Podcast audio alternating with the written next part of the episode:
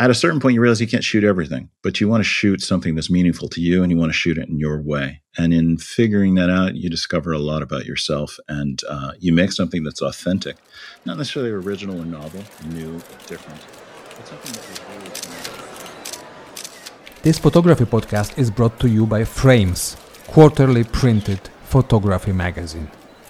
Here is your today's host, W. Scott Olsen, with another fascinating conversation.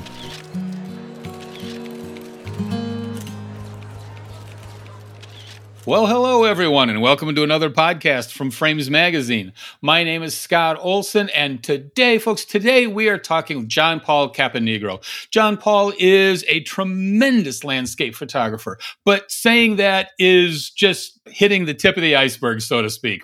His work is all over the place. It has been collected by the Estee Lauder Collection, Princeton University, the Smithsonian. This guy's in the, he's a member of the Photoshop Hall of Fame. He's in the new volume of Frames Magazine, which, with any luck, you're holding in your hand as you're listening to this. His act of taking photography has been all over the planet, to from Antarctica to the desert to you name it. And John Paul's approach to photography is one that I am becoming increasingly fascinated by. It's it's not a matter of a technical capture. It's not a matter of photorealism. Th- these are emotional pieces. These are mindful pieces. This is photography that goes straight to the heart and soul. John Paul, welcome to the Frames F- podcast. How you doing today? I'm good. Thank you so much, Scott.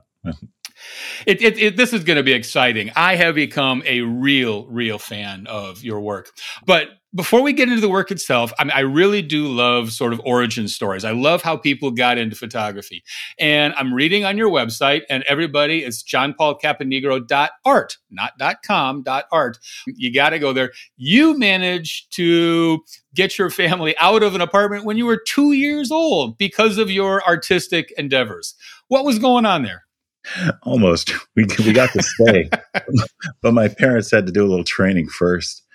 I was two. My father had gotten a Guggenheim grant, and he decided to use it to go photograph the megalithic monuments of the British Isles. That's when that project started, and it became probably his best known book. Uh-huh. And those are some of my first memories: getting on the ferry, going across, getting into the apartment, and um, I took up mural making.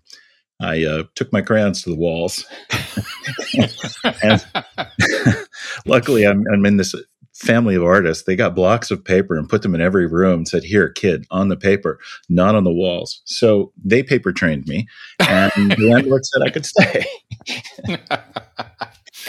but I mean, early on, landscape was an interest of yours. Was it because of the work your father was doing, or was there something? I mean, now that you're looking back, was there something else going on? Um, it's kind of hard to sort sort that out. Uh, we always lived in natural places. I spent all the time that I wasn't drawing, uh, maybe some reading, uh, splashing around in the lake or the river in Connecticut or banging around on the foothills of the uh, Sangre de Cristos in, in New Mexico. I wanted to be outside. Of course, being around dad, who is another nature lover and who photographs and continually celebrates it, helped a great deal. And mm-hmm. my mother also was very much interested in the natural world. It wasn't just her garden. I think she's the reason we had a menagerie. I think by the time we left Connecticut to go to New Mexico, we had 20 cats, 10 oh in my. and 10 out. that didn't speak to the dozen rabbits. Later, I think we counted in New Mexico that we had over 100 life forms we were supporting, which included my fish tanks at this point. I had a near miss with marine biology. So, you know, her love of animals, my dad's love of quiet moments in nature, uh, and just being in nature all the time.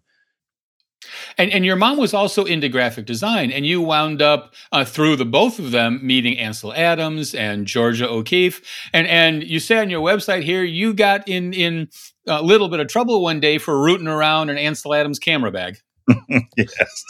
of course, I wasn't throwing things left and right. I was, you know, okay. being sheepish and delicate about it, but I was definitely lifting the lid and looking in there because my parents had been teasing Ansel that he had a cloud stick. You know, Ansel's pictures always have these fabulous clouds in them. And mm-hmm. the minute I heard cloud stick, I wanted to see the cloud stick and I wanted one. I didn't get my cloud stick until uh, 1990 with Photoshop. Well, yeah, and man, you have embraced the the technical side of post production, and, and we're going to talk about printing in a little bit. We're going to talk about Photoshop and all that. But uh, I mean, you're putting together a natural landscape, and you're doing a lot of photorealist work, but you're bringing an extra element to it. And you, you say on your website that your life's work is dedicated to inspiring conscientious creative interaction with our environment. Okay, what is conscientious creative interaction? It's engaging the natural world in mm-hmm. a creative way. I think when you have any creative discipline and you do engage the world with it, you, know, you realize how deeply uh, a part of it you are and it is of you. And so I think we come to a much greater appreciation of I keep looking for the right word. It's actually something I've been kind of taking on in some of my writing, particularly poetry. We don't really have a word for we that encompasses the natural world. And we need to get out of this notion of us and it because mm-hmm. this giant we and, and that different sense of mind, different sense of heart that comes from feeling so deeply connected, I, I think is one of the things that will lead to a a lot of creative solutions to the problems that we face today, and b a tremendous sense of um, satisfaction and fulfillment from that deep connection, which often we're we're missing. Well, t- I mean, tell me more about this deep connection because a lot of people simply receive nature. They look out, oh, it's a pretty sunset, you know, and, and the notion of giving back, the notion of it being uh, an engagement uh, is sometimes missing. In your website, you have a number of YouTube videos, one of which is really, uh, I think, you know, profound, uh, called Sublime Moment, Moments. Tell me about th- that kind of give and take. Tell me what you mean by the sublime moment. I usually measure the depth of an experience by breath. And I've seen this a lot in performances or in galleries and museums when there's great art. And I see this a lot with my students who are out with me in a lot of these wonderful locations across the world. Their breathing changes. And so when my breathing changes, I start to pay attention.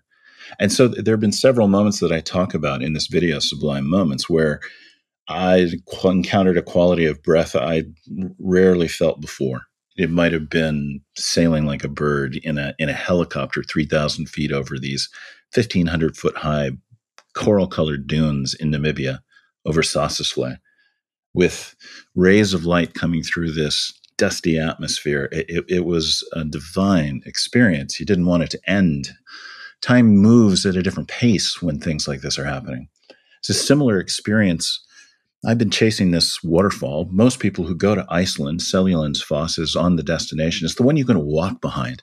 Right. And at sunset, if you're lucky that the sky is clear enough on the horizon, this thing will catch fire. So I've been there four, five, six different times. I wanted to see this, and I knew that the weather conditions were pretty good this one day, a couple days before the workshop started, and I just drove myself out there and got lucky. The the thing just went through this wonderful cycle of colors from creams into pinks into lavenders into grays into black. I stood there for the better part of three hours in stunned silence, just breathing with the waterfall as it continued to change. It was like eating color, and you could feel the waterfall vibrating your whole body. Uh, so mm-hmm. that, that's the kind of thing I'm talking about when we get into these extraordinary situations, and you just feel lucky to be a part of it all. But you have the ability to take that three hours and condense it down to, you know, one two hundred and fiftieth of a 2nd mm-hmm. um, and, and, and give it back to me. So yeah, well, you know, only show you one percent of what I shot. But I mean, you, so but you got it. I mean, you know, it's, it's you know the, the, hit and miss ratio for all of us is, is a closely kept, kept secret. Um, but it's a secret, and I think we need to emphasize the art of selection and editing more. Man, so many times in the digital world, we think of editing as moving sliders with software. I I, I would rather call that processing. I'm, I'm talking about old school editing and sequencing, which which is a profound part of of figuring out what you've done and finding ways to present that effectively to other people. It's really the thing that I emphasize in my field workshops mm-hmm. because these skills are are really needed. I had a, a, fun conversation with Sarah Leen last fall for the Santa Fe workshops, and she's been a, an amazing picture editor for National Geographic and many others. Uh, and it was it was so wonderful to hear someone speak my language here, which is a language I really learned from my mother. Well, say more. How how did your mother's graphic work influence you? Right. So, mom was more than a graphic designer. Originally, she was a painter. Graduated top of her class in '63 from RISD. Okay. And then she moved into graphic design and started doing books for artists. It was um, fascinating to see her shepherd creation of many of these seminal projects. Uh, I remember Eliot Porter sometimes would call her, say, Eleanor, come quick. I've got a new book and I don't know what to put in it. He really trusted her eye to figure out what to select and then how to sequence it. She was deeply involved in that editorial process. But she also took these projects onto press she understood offset presses, and some of the pressmen would accuse her of printmaking. In other words, you know, you'd go through so many proofs that the book would look really gorgeous, and that's why so many artists wanted to work with her. So she was much more than a graphic designer, and I learned a tremendous amount. Uh, just just the idea that a guy like Eliot Porter could make the photographs, but he didn't know which ones to select or how to put them together so it all made sense. Mm-hmm. It's a mm-hmm. different set of skills, which more and more these days, a single person needs to do that. And it can be very useful creatively for any artist, whether they're working professionally or purely for personal reasons. It, it's, it's a vehicle for creative expression. These are really wonderful skills that I encourage everybody to learn. Uh, well, absolutely. You know, from beginning to end, we talk about photography oftentimes just in terms of the tech of the camera itself, mm. you know, mm. to be able to, you know, but I remember seeing, you know, for decades, although now decades ago, you know, those those big contact sheets with people circling certain images and arrows right. pointing and stuff. You know, that that whole selection process that we do now at Lightspeed uh, with Lightroom or Photoshop. But the editor's eye is not uh, the artist's eye, um, or, or I mean, they might be cousins, but they're not the same thing.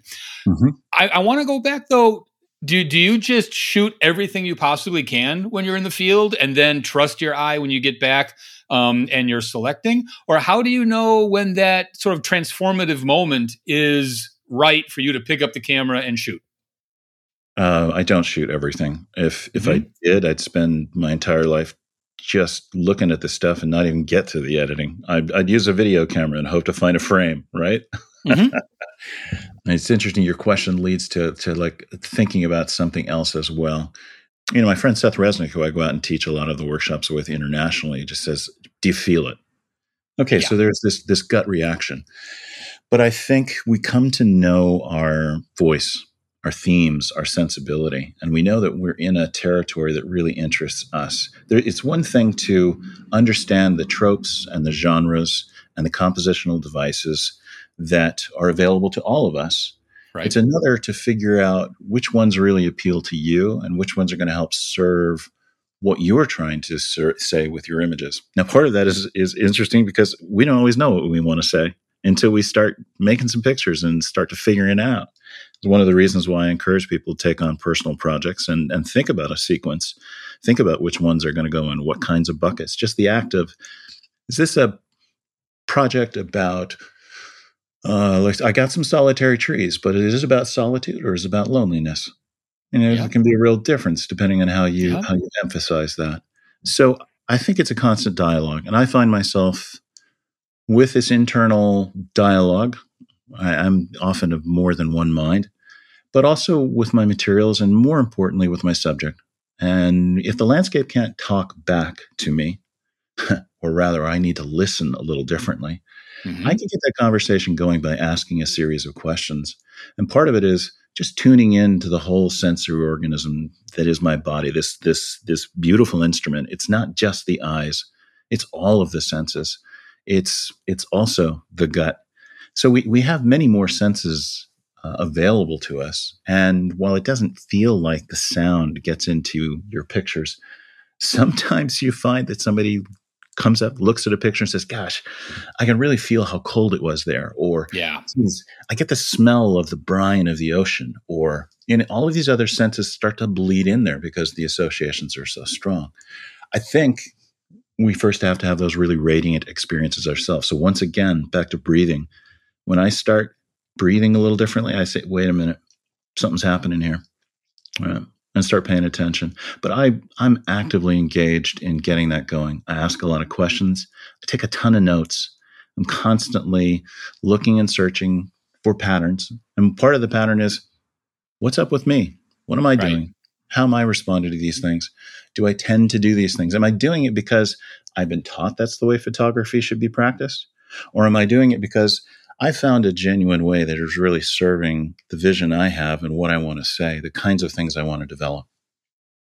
This is fascinating stuff. And, you know, what I'm thinking about in the back of my head here is how close what you're saying is to uh, some other art forms, especially improvisation in music, which yeah. you, are playing the same thing, you know, Monday, Tuesday, Wednesday night, but depending on your mood, that solo, that you know, that improv is going to be very different That's because right. the the world is asking you different questions and you're asking different questions of the world. Well, um, so many of the early photographers were also musicians. So when yeah. Ansel said the negative is the score and the print is the performance they celebrated that more improvisational quality and the evolution of a vision. But so many times, whether it's Dad or Ansel or Don Worth or Huntington Witherill, so many folks, particularly West Coasters, but not exclusively, these photographers are also musicians and they have this other creative discipline that keeps them loose, keeps them thinking differently. It's fascinating even how the language bleeds over. They both it talk does. about tonal scales.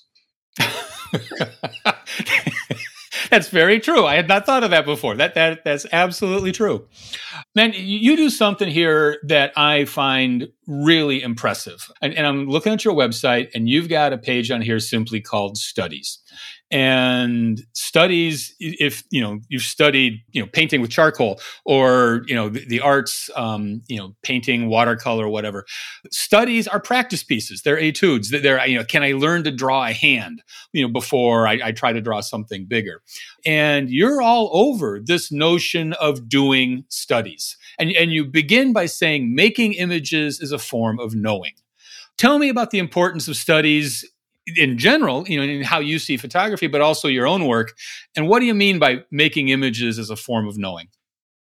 So you're talking to a painter he uses a camera. You know, I, I, studied painting in, in college, and of course, we, we talked earlier about my mural making efforts at the age of two. Right? no, wait, I, I, do have to. Are those saved? Are they are they in a basement somewhere? No, no. I mean, some of the the drawings, some of the paper trainings might be still around. A couple. Yeah, what, okay. Yeah, my my parents do have some of those things. of hung, hung on to them. Of course, everything that was on the wall gets scrubbed down. Yeah. and then painted. Well, the, the, the, paper's got to become the cover of your next book. But okay, never mind. Go on. Uh, you know, I guess it's the print that persists, not the murals.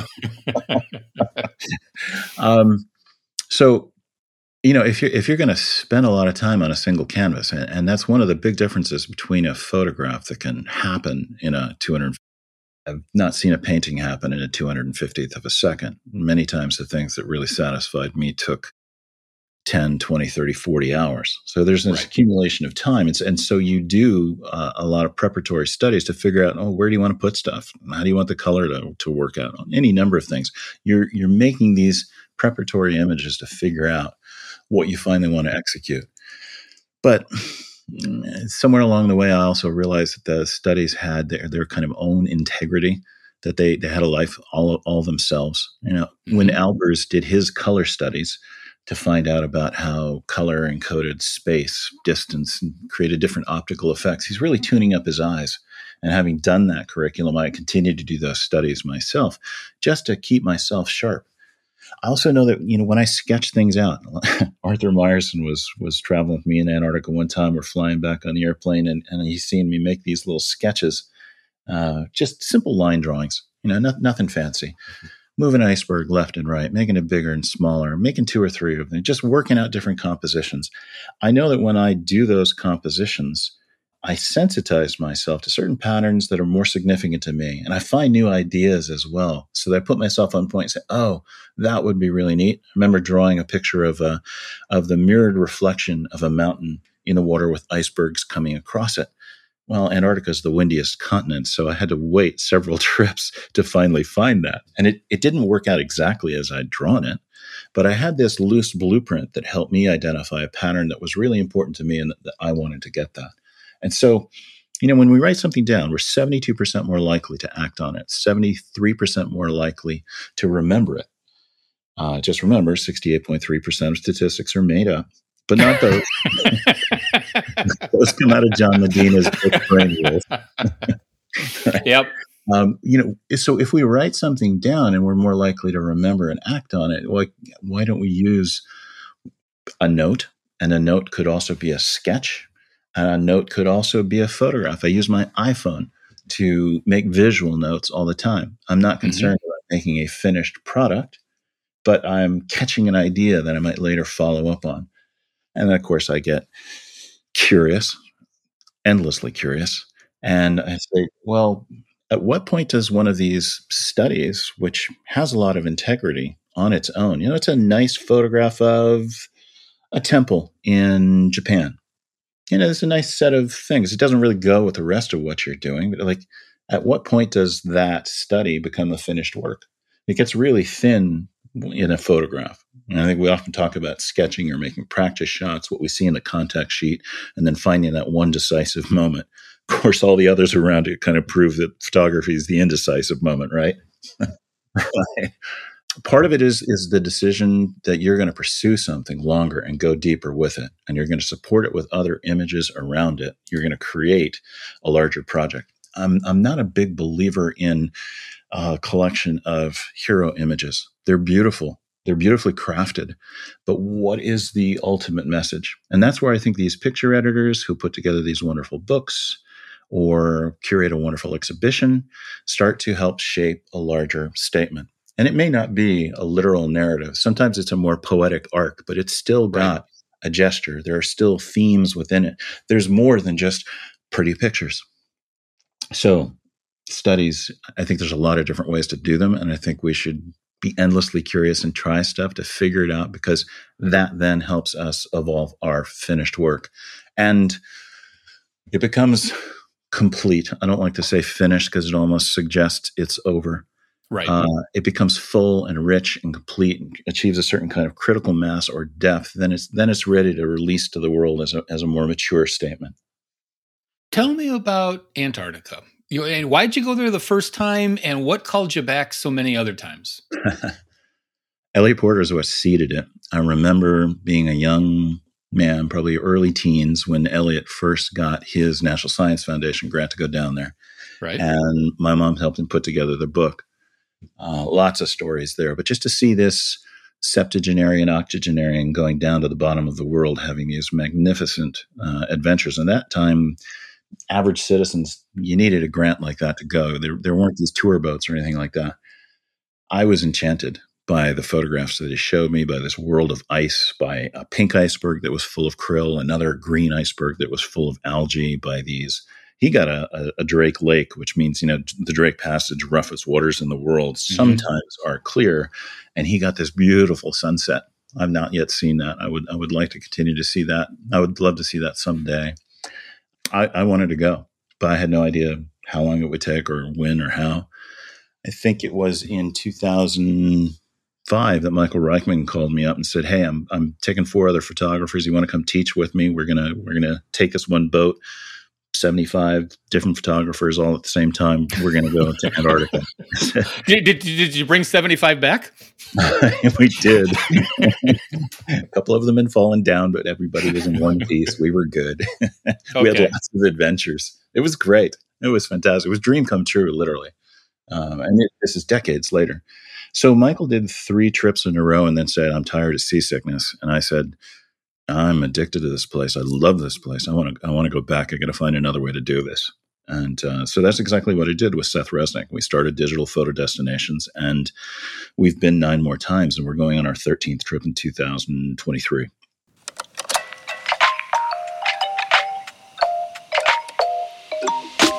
Let's take just a quick break. We hope very much that you are enjoying today's episode. The very fact that you are listening to this podcast suggests that photography means a lot to you. And if that's the case, you might want to have a look at Frames, quarterly printed photography magazine. We truly believe that excellent photography belongs on paper. Visit readframes.com to find out more about our publication. And now, back to today's conversation. Oh man, I, I, am just as jealous as a human being can be. But you've done something really cool here. Most of the images in the magazine, of course, are photorealist, but you've got a lot of work about Antarctica um, that is, you know, what you call like the Dreaming series. You you've gone a step beyond. Tell me, tell me what the Dreaming series is about. Tell me how you're making Antarctica fresh and new for you and, and for us with every trip first every time that I go to Antarctica, there's a different mood. Uh, I feel like some trips I've gotten a little bit of a lot of different moods, mm-hmm. but uh, it's so weather dependent. We've had uh, one trip where we had these riotous, multi hour long sunsets. We had to get used to the fact that the color was not going to disappear in a few minutes. It was there for the duration. It was okay to go have dinner, come back, and continue photographing the sunset. right? It was okay. You know, completely surreal but we didn't have a lot of clouds on that trip. Uh, so during the day, you've got these Namibian bald blue skies. You know, we've had another trip where we hardly saw blue sky. It was just heavy and foggy, and it had an entirely different mood. And Antarctica has so many different moods, so many different lights, and they're so weather dependent. For me, it's a place of weather. It's a water mm-hmm. place. You know, you think of it as a continent, but you're only seeing 2% of the continent at best. Everything else is buried under ice. It is the largest freshwater body on the planet, but it's frozen. Right. It's ice, but it's a desert. It receives less precipitation than the Sahara. It contains 90% of the world's ice. 90%. That means Greenland. Everything in Greenland is 8%. That means there's 1 or 2% left for the Himalayas and, and down in the Andes, right? It just, mm-hmm. it's this place of, it's, it's a staggering place. I've wanted to go, and and two of my fears are that I it would take me years to get beyond the cliche, um, because so many good photographers have been there in the past, and yet I'm watching your video, and you come around this corner in a boat, and there's that iceberg with all the Roman columns in it. Is is, is it relatively usual to come upon something unique there? Yes, it is. The one you're talking about that looks like Greek architecture. Mm-hmm. That, that was an extraordinary gift of that trip. But on another trip, you might get a frozen leviathan, or you might get uh, an angel rising up out of the water. You, you have no idea what you're going to get. Uh, and then that's that's part of the fun of it, and I, I feel so grateful that I've been able to go there. But you you hit the head on the nail. How do you you hit the nail on the head. Don't hit your head on the nail. well, well, well, one is effective for a completely different reason. Depends on what you're going for, doesn't it? Yeah. Yep. it's very easy to fall into the cliche and just quickly survey something that's extraordinary and come over mm-hmm. with pictures that anybody else could make. You just happen to be there. And it's one of the things I encourage people to kind of get away from, particularly in my workshops. Like we're all there at the same time. If you just got that shot because you got there first, well, is it really yours? What does it take to make the image yours? Right? And I started asking a lot of questions because while 25% of the work in my altered bodies of work are straight up, they they often don't seem that way. They seem surreal. Mm-hmm. I think sometimes photography is inherently surreal. One of the reasons I got into photography is dad could photograph an apple and make it look like a galaxy. How does that happen? Right. um, at a certain point, you realize you can't shoot everything, but you want to shoot something that's meaningful to you and you want to shoot it in your way. And in figuring that out, you discover a lot about yourself and uh, you make something that's authentic, not necessarily original or novel, new or different, but something that is really coming out of the fabric of your life and uh, is deeply fulfilling to you. It's back to being a kid. You know, when you show you the, that picture to your mom, like I did, look, ma, look what I made. I made this, right? But mm-hmm. there's a little more investment in there because you feel deeply connected to this. This is significant to you. And you've taken the time to figure out, you know, out of all of the other things that I could have done, and I did do, I got all the postcards. I got everybody else's shots, you know, the, the ones that are communal. But these are the ones that mean the most to me. And I've put it together in a way that expresses something that's really quite unique because I'm unique.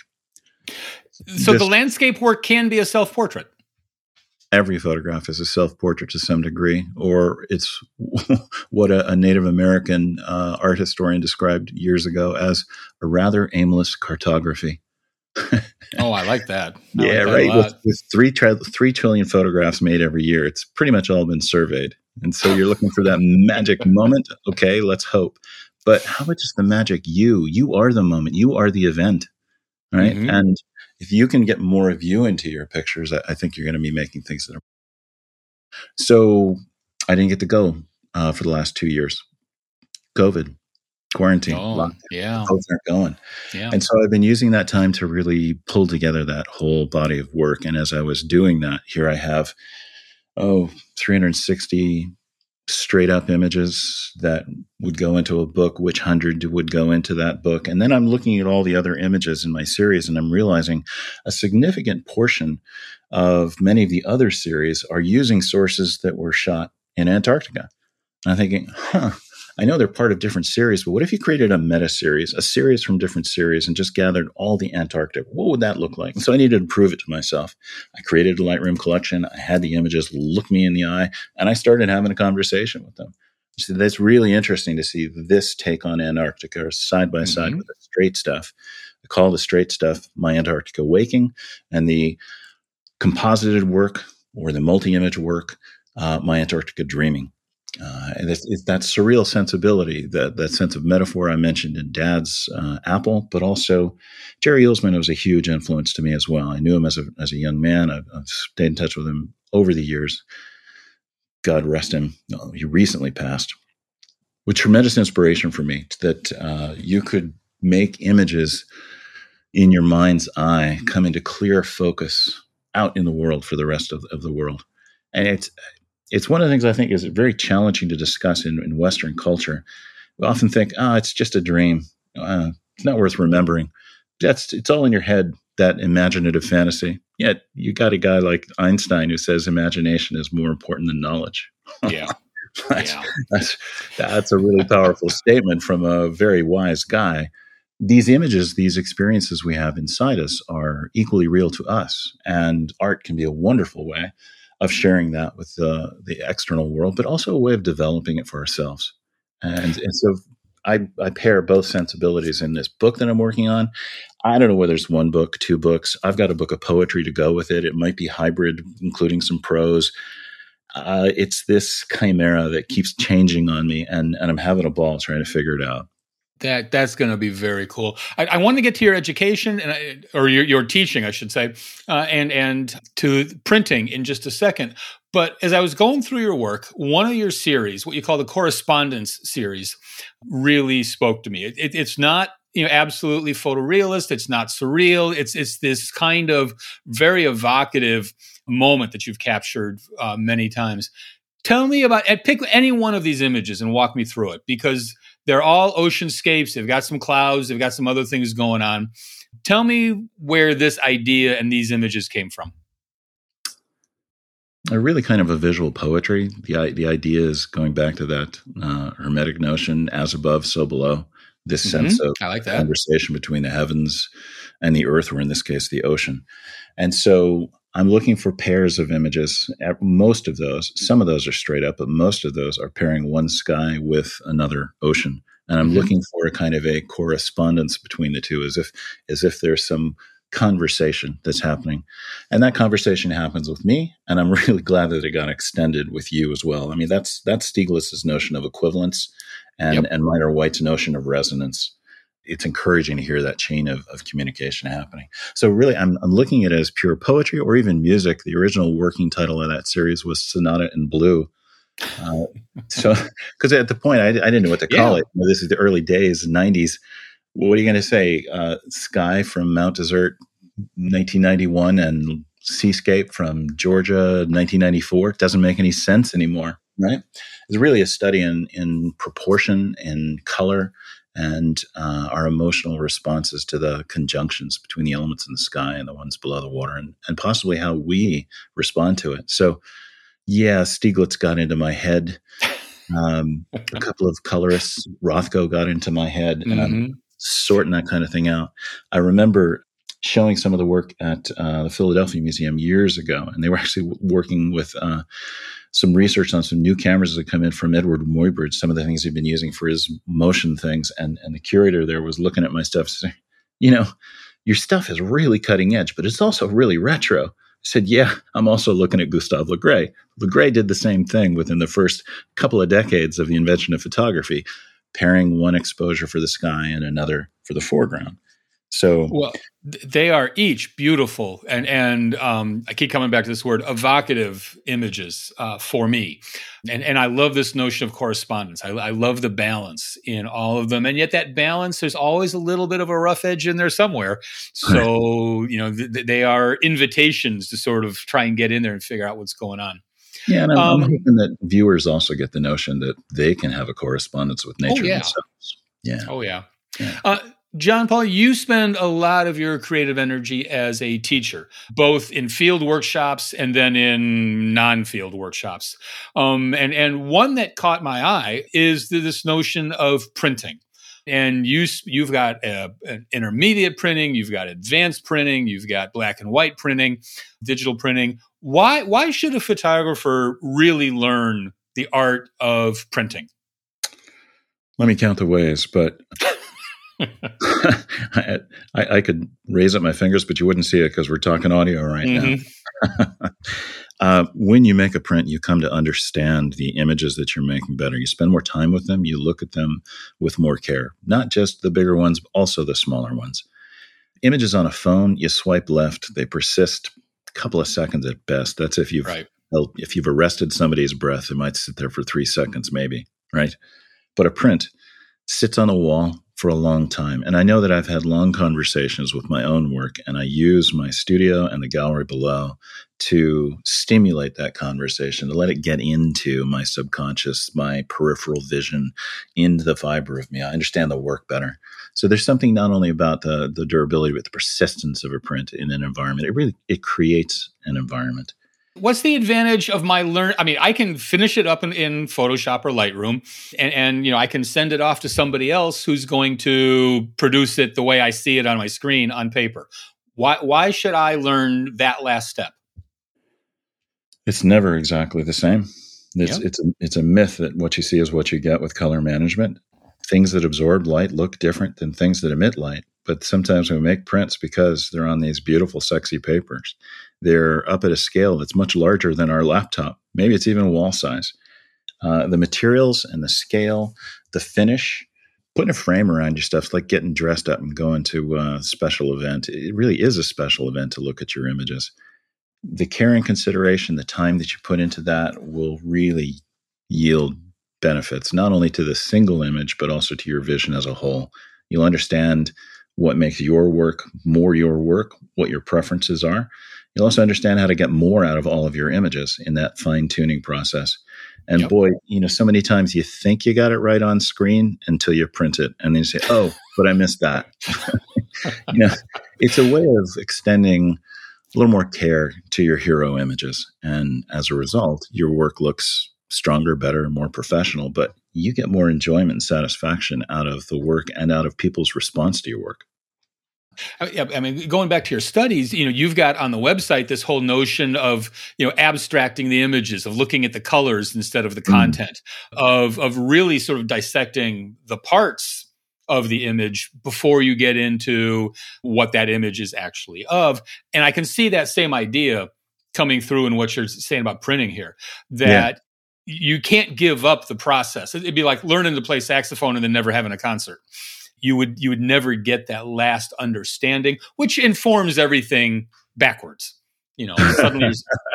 yeah, and a lot of people curse when they get a new ink set or a new piece of paper, but then I also think that's an opportunity for a new performance.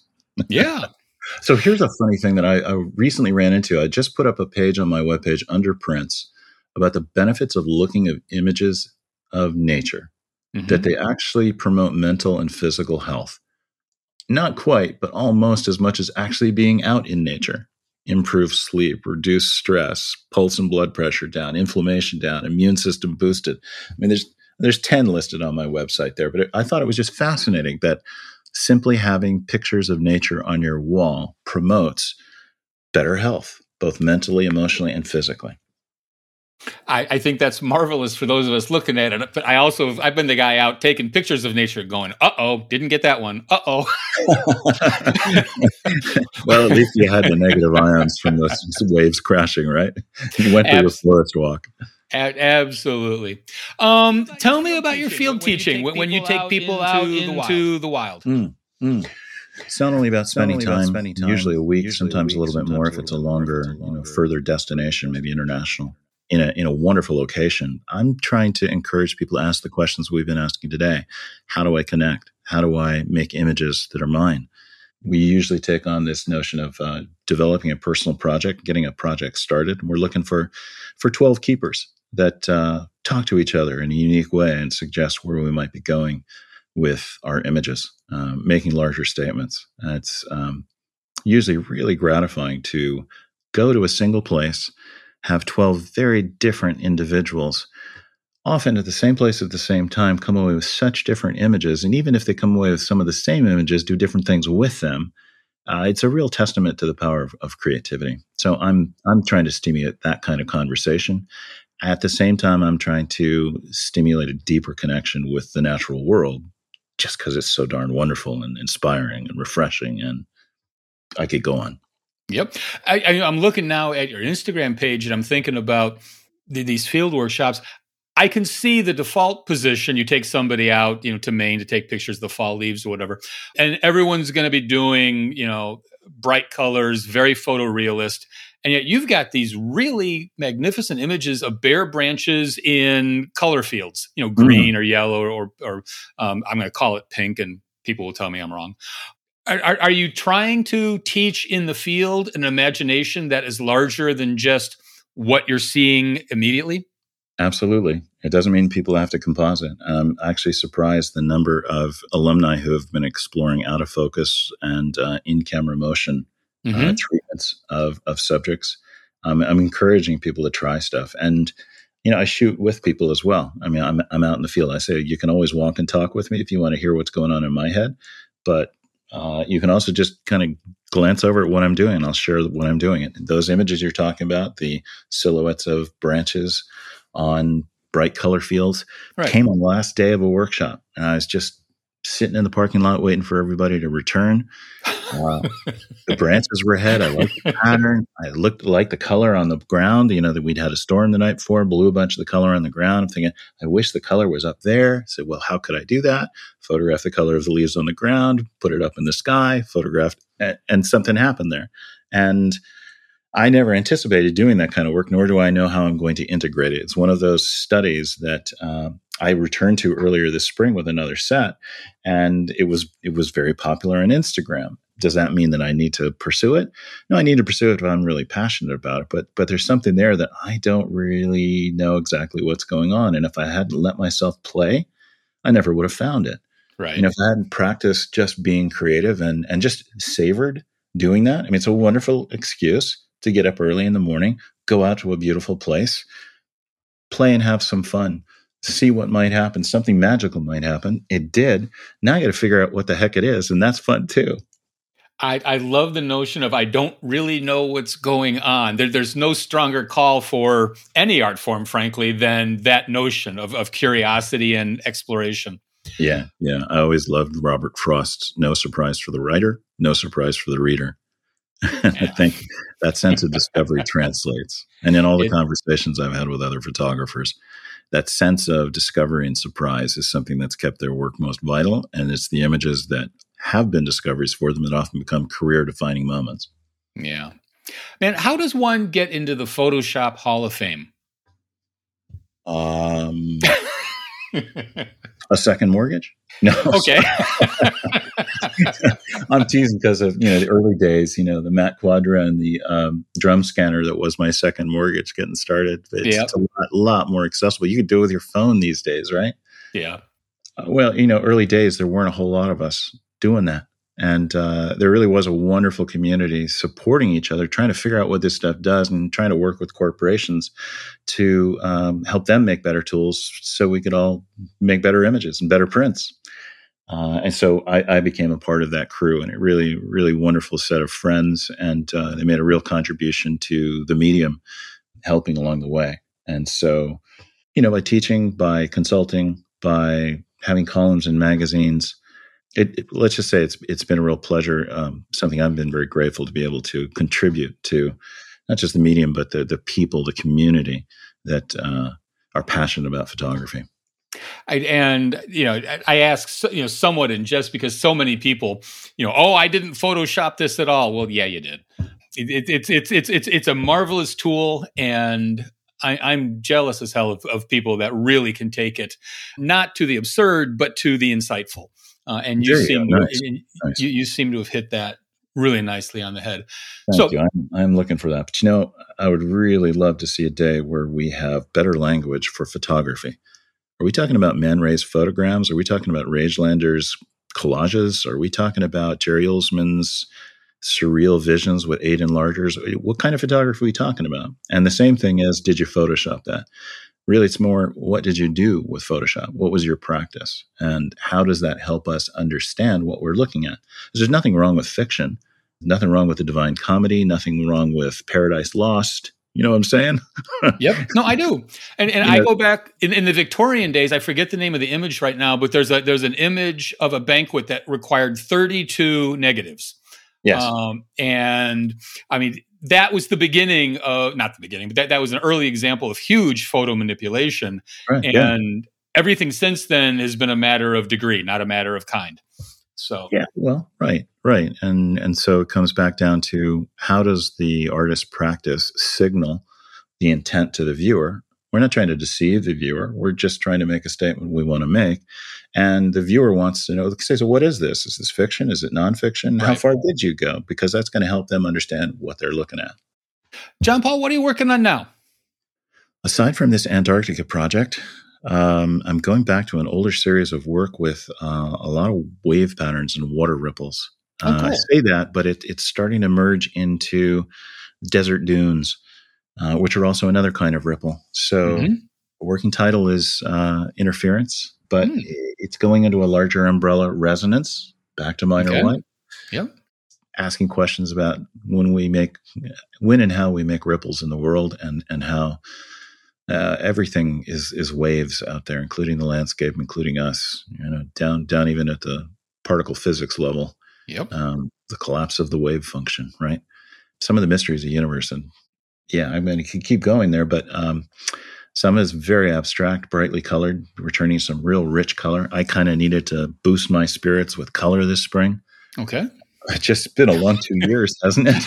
it, it, has. It has indeed. You know, and, and, we all we all went out and took pictures of empty streets. Now I think you know you're gonna find every single one of us at Mardi Gras.